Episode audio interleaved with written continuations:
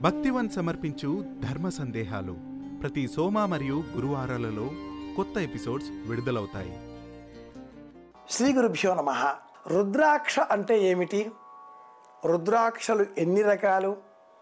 రుద్రాక్షలను మహిళలు ధరించవచ్చా? అసలు రుద్రాక్ష విలువ ఏమిటి? రుద్రాక్షలు నాలుగు రకాలు. రుద్రాక్ష భద్రాక్ష రౌద్రాక్ష సార్ద్రాక్ష అనే నాలుగు విధాలుగా ఉండేటటువంటి రుద్రాక్షలను మన దేశంలో మనం పొందవచ్చు. ఈశ్వరుడి కంటి నీరు నేలపైన పడి రుద్రాక్ష వృక్షంగా మొలచి ఈ రుద్రాక్షలను మనకు ఫలాలుగా ప్రసాదించినట్లుగా శివపురాణం వర్ణిస్తుంది. నేపాల్ దేశంలో ఉత్తర భారతదేశంలో అతి విలువైనటువంటి ఏకముఖి రుద్రాక్ష మొదలుగా ముప్పది రెండు ముఖాల వరకు ఉండేటటువంటి రుద్రాక్షలు మనకు లభిస్తాయి. రుద్రాక్షకు ఉండే ముఖమేమిటి అంటే ఇది ఒక రుద్రాక్ష పంచముఖి అనుకుంటే ఈ రుద్రాక్ష పైన ఇలా నిలువుగా ఉండేటటువంటి గీతలు ముఖాలుగా చెప్పబడ్డాయి. ఈ రుద్రాక్షకి ఐదు ముఖాలు ఉంటే సామాన్యంగా లభించేటటువంటి రుద్రాక్ష. ఈ రుద్రాక్షలలో ఇలా ముఖాలుగా ఉండేటటువంటి గీతలతో లభించేవి ఒక గీతతో ఉండే ఏకముఖి రుద్రాక్ష మొదలుగా ముప్పది రెండు గీతలతో ఉండేటటువంటి రుద్రాక్ష వరకు లభిస్తాయి అవి రుద్రాక్షలు. ఇవి కాకుండా భద్రాక్ష అంటే బల్లప్రభుగా లభించేవి. రౌద్రాక్ష అనేక ముఖాలతో అనేక విభాగాలుగా ఒక వృత్తాకారంగా ఒక నిబంధితమైనటువంటి పద్ధతిలో కాకుండా ఉండేవి. సార్ద్రాక్ష ఇలాగ నాలుగు రకాలుగా ఉండేటటువంటి రుద్రాక్షలలో రుద్రాక్షలను మహిళలు ధరించకూడదు అని శాస్త్రం పూర్వ విజ్ఞానం సనాతన ధర్మం బోధించింది. రుద్రాక్షలు కుటుంబపరమైనటువంటి జీవన వ్యవహార సరళిపైన విముఖతను పెంచుతాయి. ఇదే కారణం. మహిళలు ధరించకూడదు అని చెప్పడంలో ఉండే అంతరార్థం ఏమిటి అంటే ప్రత్యేకంగా ఏదీ లేదు సుమా.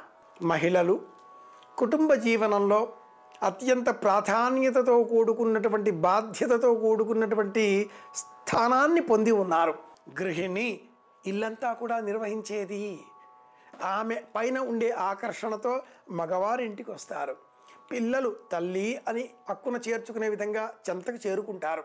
కనుక అలాంటి ఇల్లాలు గృహిణి సంసారం పట్ల విముఖతతో పరమేశ్వరుడిపైన ఆసక్తితో రుద్రాక్షలు ధరించి అంతటా కూడా నిరాసక్తమైన జీవితాన్ని గడిపితే ఇల్లు నడిచేది ఎలా?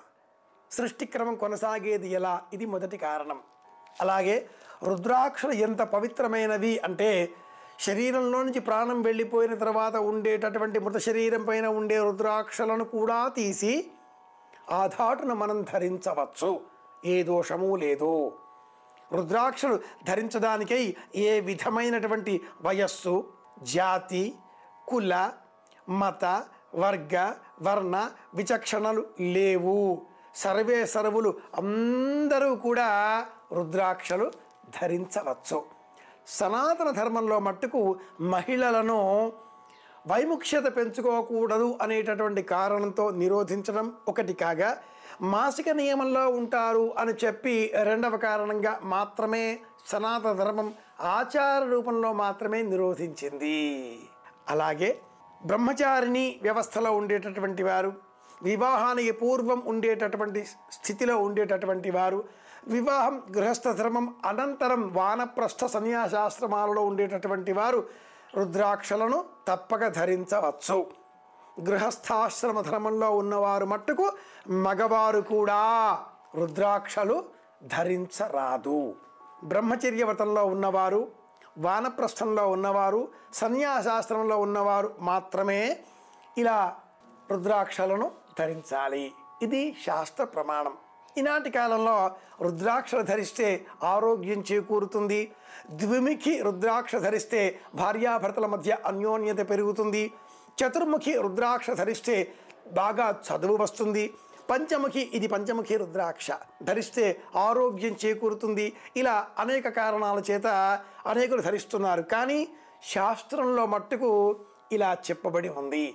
శాస్త్ర విజ్ఞానాన్ని తెలుసుకుందాం ధర్మ మార్గాన్ని అనుసరిద్దాం గురు పద్ధతిలో గురు బోధనను స్వీకరించి జీవితాన్ని అధ్యయనం చేద్దాం. అందరి క్షేమాన్ని కోరుదాం. మళ్ళీ కలుసుకుందాం. శుభమస్తు.